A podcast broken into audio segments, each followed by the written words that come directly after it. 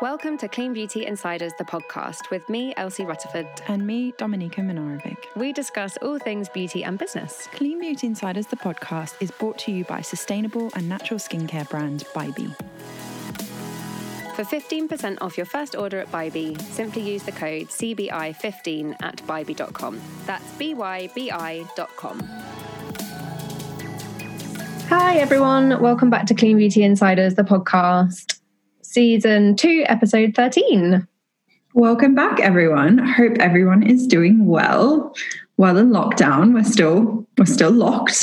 still in lockdown. but on a scorching day here in London. It's yeah. Been very summery. Yeah, it's been the weather has been lovely. Very jealous of anyone that has any outdoor space. If you do, please enjoy it on behalf of us. we are pining. We've both committed to move houses ASAP just so we can have a garden or a balcony. My balcony is the smallest balcony ever, but it just about fits two chairs. So it's quite a squeeze, but I'm like thanking my blessings every day that I'm out there. just like dreamy. Well, I have the bench. You've got the bench. Yeah. The now infamous quarantine bench. Um, but yeah it doesn't it's just not the same because i feel like i'm a bit exposed like out in the open.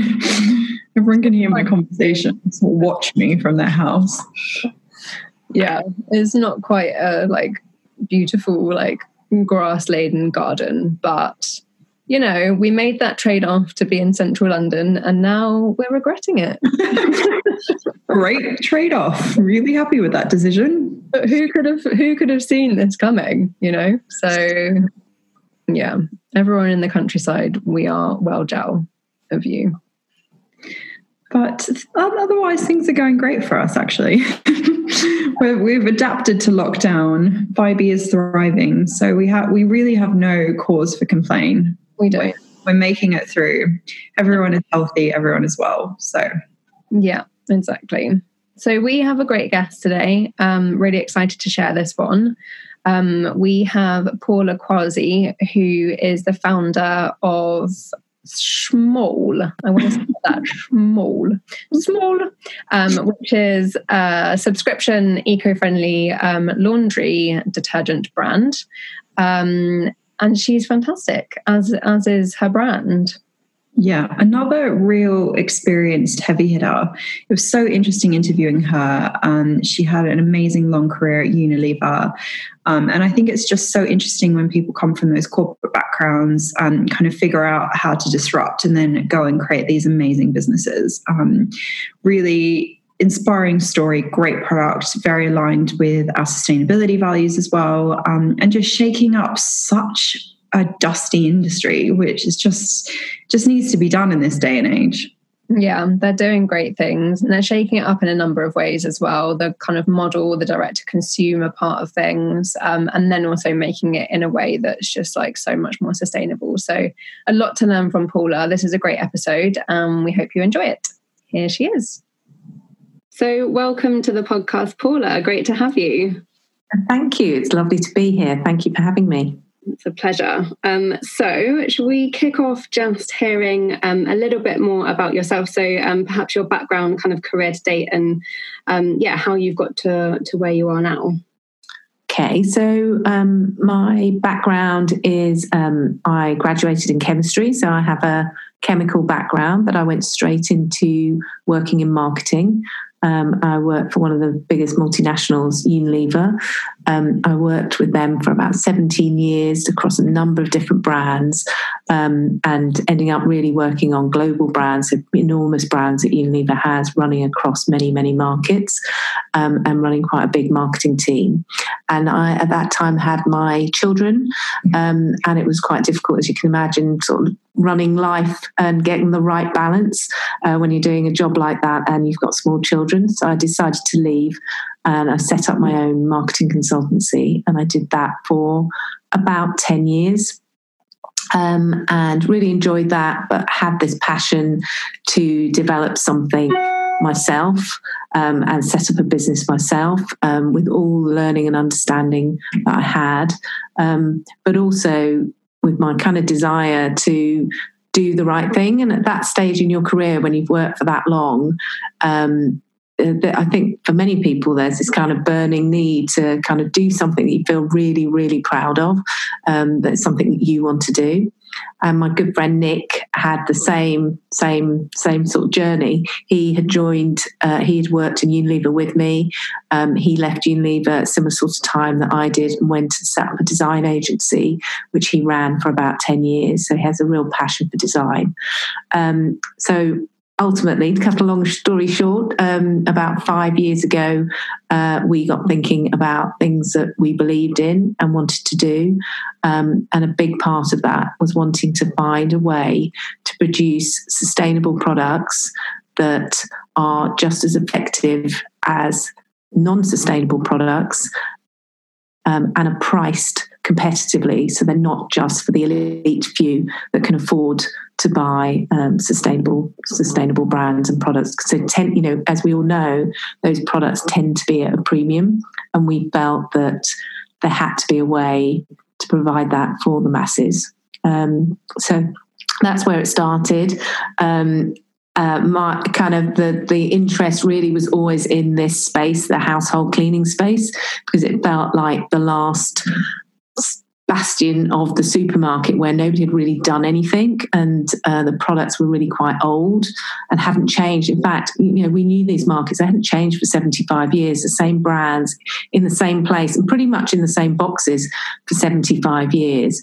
And we knew, and with my sort of chemistry background, we knew that we could do something to make better products um, to deliver to consumers at a better price. So that's really where the idea started. And it took us about two years uh, to get to a product that we were happy with. So the, the, the you know the most significant development work was really for two years of going backwards and forwards, trying to formulate a product that worked just as well as the leading brands. So uh, that's the kind of background to getting to to where we are now. Yeah. That's so interesting um, and such a remarkable career to be on the forefront of Unilever for such a long period of time must have given you some incredible insights um, into yeah multinationals of that size and and the personal care and home space as well. Mm-hmm. Um, so the brand that you end up launching was Smol, Yeah. Is that so? what's the thought behind the name? Because it's a very interesting name. I hope I'm saying it right. I feel like I'm like stumbling over my words a little bit. Smol. Oh no, that's right. Yeah.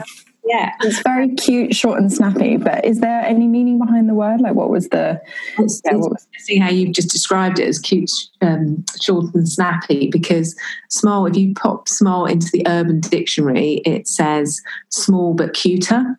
Um, nice. And we always knew that in order to get to a better price point, we had to find a way to break the existing commercial structure.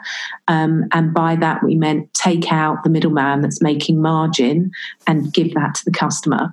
So we needed to find a way of getting these products to the customer without the supermarket. Um, and we knew from the development product and understanding of the product that there was a lot of water. In fact, there's a lot of water being shipped in all of these products, not just detergent, but other uh, home care products that doesn't need to be shipped from a carbon point of view, um, but also is you know consumers paying for something that actually they don't need to pay for, um, and therefore concentrating our products is quite an important part of our our, our promise.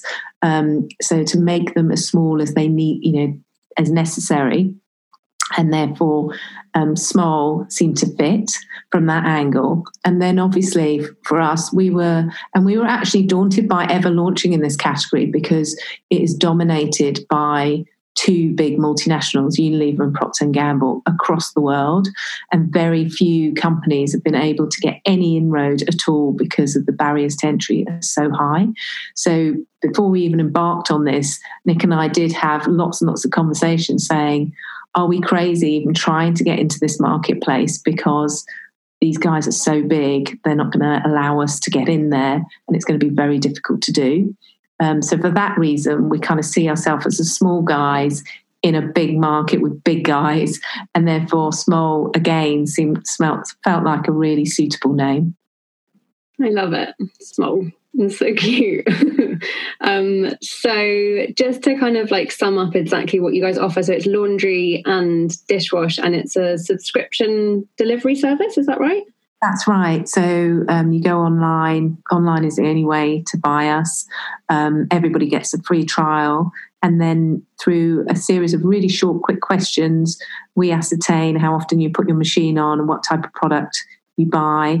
And then we can work out how often we need to send you product. So for every single person that signs up, their subscription is bespoke to their usage uh, which is quite different from many subscriptions where you have to kind of buy into a three monthly plan, a six monthly plan, or, or whatever, you know, that's set in the system. For us, it can be 168 days, we send you a pack, or it can be every four days, we'll send you a pack. It really is dependent on how often you, you put your machine on.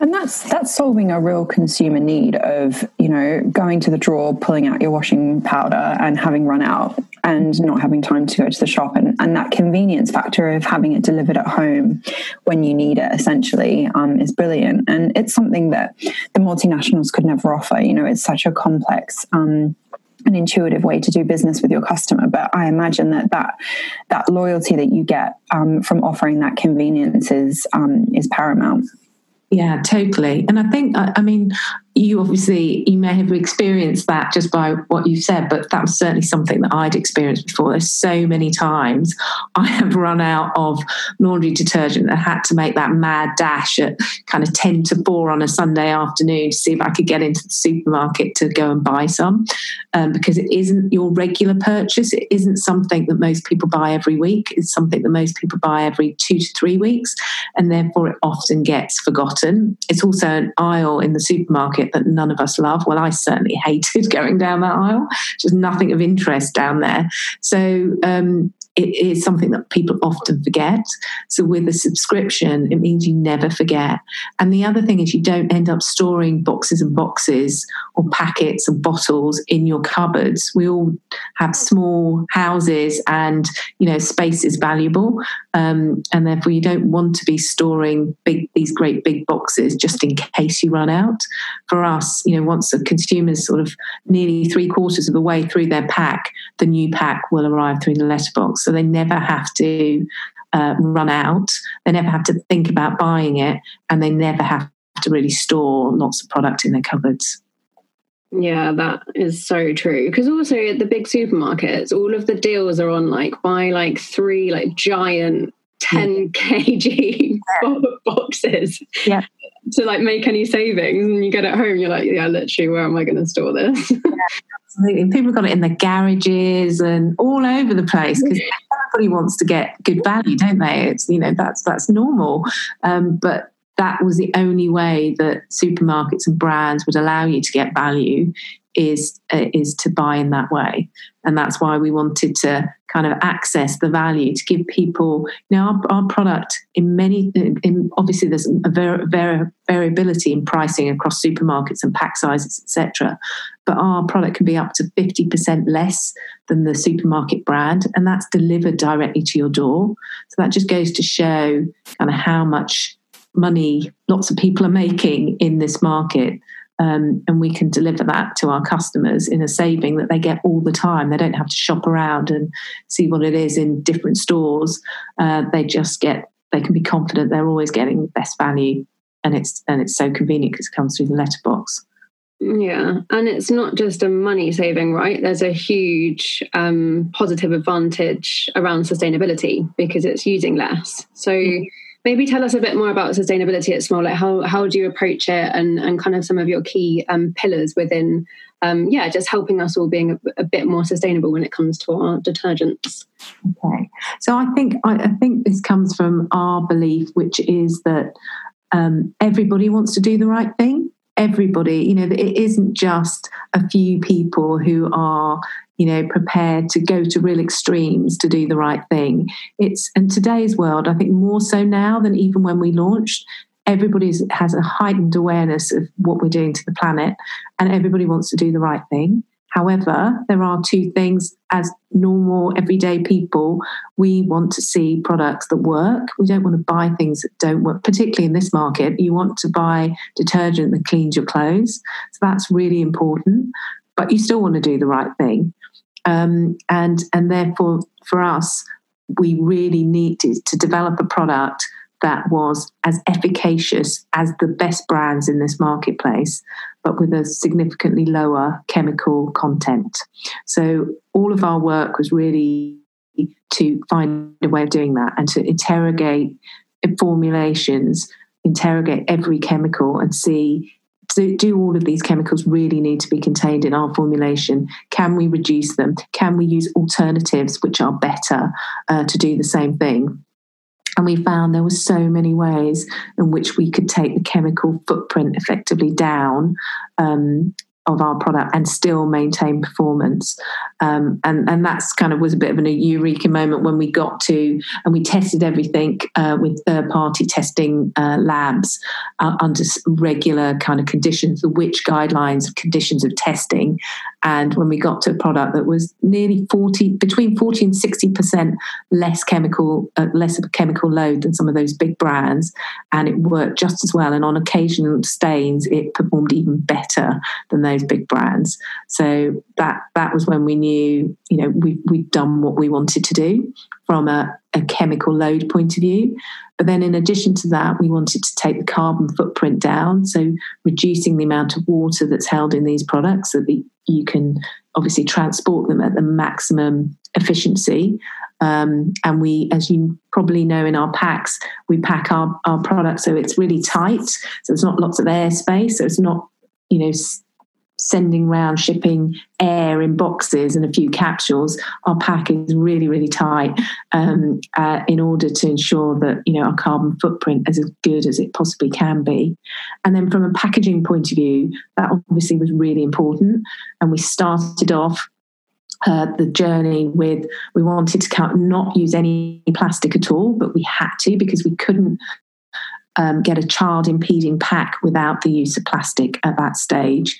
Um, and we also were concerned about moisture. So, moisture getting into our capsules would um, create leakage, leakages because they dissolve in, in, in water, obviously in the machine. So, we needed to have it completely moisture free. Um, and therefore, plastic was the best option. However, uh, we went to great lengths to ensure that we used waste plastic to make our uh, original packs and made sure that that was 100% recyclable in the most efficient way. So, um, in the most sites in the country, we could get to a source where these packs could be recycled, and they came from they came from waste material in the first place, and then they went into boxes which were made from recycled board, and again was 100% recyclable. Today, we're in a position as as uh, as you know, we have moved in the last month to completely plastic free, um, and that has taken over a year in development. It's been incredibly hard work, and we now have um, a patent applied um, design that is child impeding. So that's the key. That was the hardest thing is to get to a non-plastic box which is child safe. Uh, so it's a child impeding box and it is also, by the way it's crafted, um, it retains the um, benefits of obviously also tr- being moisture free. So the, the capsules are kept safe in their transport and arrival to our customers. That's amazing. Congratulations. Um, and I, you know, we've been through many similar situations of really painful, you know, product and packaging development um, in order to achieve our sustainability goals. But genuinely believe that it will pay off in the future and um, it will become the new norm that people expect you know, plastic free, um, low chemical, you know, environmentally conscious um, cleaning products and, you know, household care products. So I'm sure you're really well poised for the future. Um, and, and the business model itself is really disruptive, you know, not only taking into account the sustainability um, perspective, but you're, you're inciting consumer change there because obviously, as you've said, you know, the multinationals dominate where you normally buy um, home care, you know, washing up laundry detergent is at the supermarket, but you're asking your customers to go online and subscribe, which is quite a, a shift. So I'm just interested um, from a D2C perspective, how have you found building a D2C D2C only brand. Um, what are some of the challenges that you've encountered? Um, and have you found any interesting ways to acquire customers? Because you know that is the topic of d2c how do you cost effectively acquire customers you obviously cut out the middleman um, by not working with wholesalers but then they offer up mass scale and customers for free so how do you balance those two just interested to hear yeah so so it is a, an interesting and traditionally i think you know five years ago ten years ago it would have almost been impossible to do what we do um, but people's behavior has changed. And that, you know, again, was part of the thinking with, you know, the brand name is also about small things. Small things make a big difference. And it is that thing of going to the supermarket is has actually become a pain for people they don't have time and they don't have they don't want to be spending their time thinking about what they need um, so having things taken away from them is a real benefit. So I think where we are today, consumers have moved into that space. They weren't there before, um, and they're using uh, other forms of media on a on an ongoing basis. So social media obviously is a huge and great way to talk to customers or potential customers. excuse me. Um, and you know, we we've started there and we continue there uh, facebook instagram etc um, talking about the benefits of what we do. And what we found which has been really interesting is that um, consumers love what we do so much. They find it so disruptive that they tell their friends. So we find that for every customer that we get we get a whole bunch of their friends neighbors family that also hear about us um, because people genuinely I think, you know, really want to do the right thing. They want to have good product and they want to have it at a price that makes sense. And therefore it becomes a really interesting topic of conversation for people. And we get a lot of organic traffic just by nature of you know appearing in social media um, and people talking about us. And obviously the world as we see it today and with what's going on right now um, has even heightened that even further in that you know people don't want to go to the supermarkets. They do want to have products delivered to their door um, and they want to be confident that the products are good. And therefore, what we're seeing now is our customers are telling everybody at an even greater extent um, because they want to share in the news of something that kind of delivers to a need that's very relevant today. And that is quite remarkable that you have customers sharing not just among their friends but i was just scrolling through your tagged post you've got people taking pictures of their laundry detergent yeah. and posting it on instagram which is I mean, that is pretty incredible. Like, and never would happen with the kind of standard brands, which is insane. So, like, wh- what do you think is the key to that? So, obviously, as a consumer, I find a great product, I want to share it. But there's more to it. I think things like your design come in, things like your tone of voice, the way that you've crafted the brand. Like, how did you kind of go about that? And, and why do you think um, you've been able to kind of like harness a community who are very engaged on social platforms? So I think I think uh, at one level that this our consumer base or this category has been left dormant for so long. So nobody has said anything interesting in this category forever. Um, the people who've owned it have kind of spent all their time fighting amongst themselves for share and not really thinking about the customer and the consumer. And our premise has always been to meet the needs of the customer, whatever those are, um, and one of them is why does this category have to be so boring and dull? And why does it, you know, when you look at advertising in this area, it's so cheesy and, you know, the portrayal of customers doing washing is just it, you know, it just isn't real. Um, and we wanted to be real. We wanted to have packs that were beautiful. Why should they be really ugly, bulky, big things? Why can't we have beautiful packaging? Um, and as I said, Nick's background is in packaging, so he's a lot of the heart um, of our packaging design. Um, and you know, having product that looked beautiful, as beautiful as products in, in, in, categories like your own in cosmetics, you would never do anything that looks ugly. But in in this category, it had been left in that sort of state. Um, and we also wanted to talk in a way that was real um, and was down to earth and recognizes the issues that people feel and values the things that are important. So it was really talking in a in a way that is straight from us. Um, that's how we feel, um, and that's what we thought was right, and and creating a pack that we thought was beautiful and we still think is beautiful. And our new plastic free packs we think are even more beautiful than what we had before. So uh, yeah, it's lovely though to see um, people do tag us so often, you know, take lots of photos and put us up on stories and say the nicest things.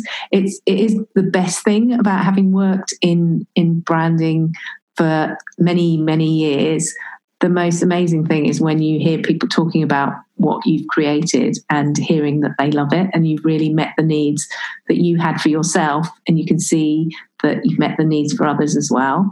So um, yeah it's, it's great. It's been just the most amazing journey the last couple of years yeah, congratulations! You've built, you know, such a stunning brand, and as you say, that's not a phrase spoken often in laundry detergents. So, um, congrats! Um, I'm going to ask a bit of a loaded question. Um, omni-channel. Obviously, you are a native D2C brand on the subscription model, but would you ever consider going omni-channel? I'm sure you're contacted all the time by retailers. Um, and could you ever envisage a way that it could work um, through omnichannel, or do you think you'll always remain direct to consumer?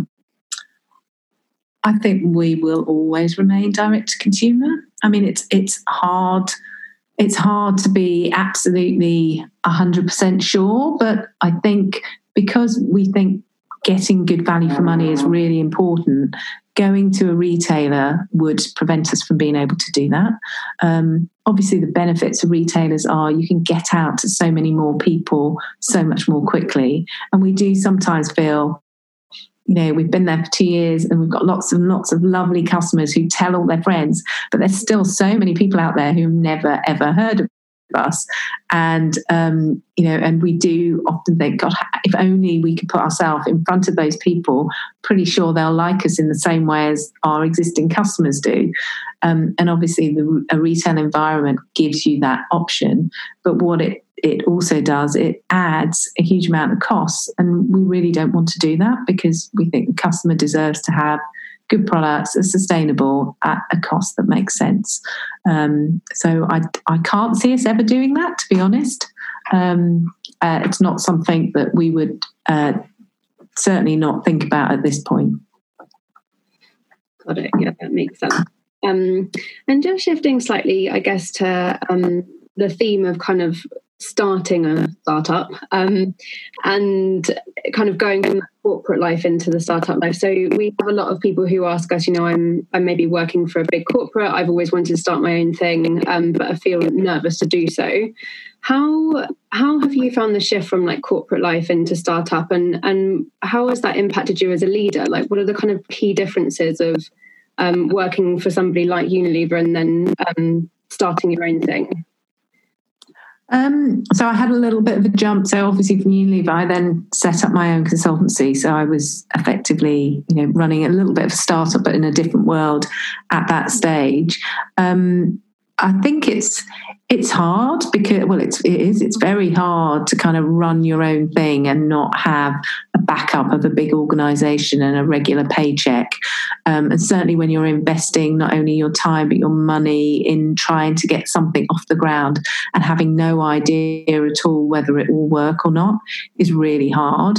Um, but you have to kind of stay determined. If you believe the idea is worthwhile and you believe whatever it is that's that's your vision could be the vision or, or you know the delight of others I think you just have to kind of keep get your head down and just work as hard as you can to make it happen. I think we did a lot with um, you know, in terms of finances, we did a lot with a small amount in the early days because we didn't have any staff at all. We just, um, you know, the team was just Nick and I and our families. Um, so we literally, the day we launched, it was just the two of us, and we were doing customer service. We were making the ads. We were responding to comments on Facebook. We were packing the product. We were uh, you know, taking delivery from the postman and sending the packs out. Um, we literally did everything because we couldn't afford a team um, at that stage, and we just didn't know whether uh, consumers would love us as much as we loved the idea. Um, but it was a it was kind of it was an interesting and wonderful um, first few months because when we when we started we set ourselves a target an annual target and it was very much about how long could we survive? How could how would we manage this? So we set ourselves a a 12 month target and it was based on all the reading that we had done of other subscriptions in the UK and the number of customers that they could get and, and what we thought we could achieve. So we set ourselves that target and within 12 weeks we had superseded that target so um, as you can imagine that was really really quickly and uh, was not our expectation at all. So very quickly we started to enrol family members. Nick's wife, Catherine, works with us on customer service. Um, we were enlisting kind of friends to help us do things to just get out there um, and continue to to service what we this growing demand. Um, and we've just worked in that way ever since. So we've got still got a small team, but it's very much it feels like a very family team um, where we kind of manage. Um, you know what we do in a very kind of family-like way. We don't work in a big corporate way, and I guess maybe because both Nick and I have worked in those big corporations, we just feel like that isn't the brand that we want to create, um, and that isn't the kind of team that we want to create either. Um, so we've worked in that way since we've started.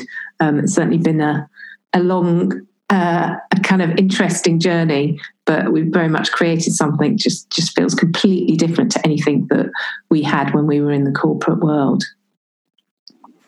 Um, also curious in the kind of current situation that we're in, um, COVID lockdown, it feels like your product would be more relevant than ever because people are really reticent to going out. There's a lot of people that um, are self isolating. You know, how has the situation impacted you? And do you think the shift, um, and you mentioned it earlier around people not wanting to go to supermarkets due to time, but probably that will be an extended change of behavior in not wanting to have social contact um, and avoiding you know places like the supermarket more and more. Mm-hmm. um, so how have you seen have you seen any shifts um, in purchasing or consumer behavior since um, lockdown went? And you know how are you kind of coping with the situation? And just interested to see your thoughts on whether you think it will extend post lockdown as well. Okay. So i think i think um, we've certainly seen a, a, a difference in behavior without a shadow of a doubt. So, at two levels, one is that people are not wanting to go to the supermarkets, understandably, and they're wanting to have uh, more delivered to their homes. So, we've seen a kind of huge uplift in um, new customers as a result of that. Um, and the second thing is because of the nature of our product being a kind of hygiene based product, people are wanting to be clean, wash their hands constantly, wash their clothes, all of those things. Um, and, and therefore, at two levels, we're seeing a, heightened interest in in what we're doing. Um, so we've definitely seen that across the period since lockdown, and actually before as well, because obviously, uh, you know, the pandemic was, was starting. The news was was becoming very prevalent. And, and people were starting to prepare themselves. So we saw a huge surge before lockdown as well. Um, I think it'll be interesting to see what happens. Um, hopefully, as we come out of, of lockdown, I think people's behaviours.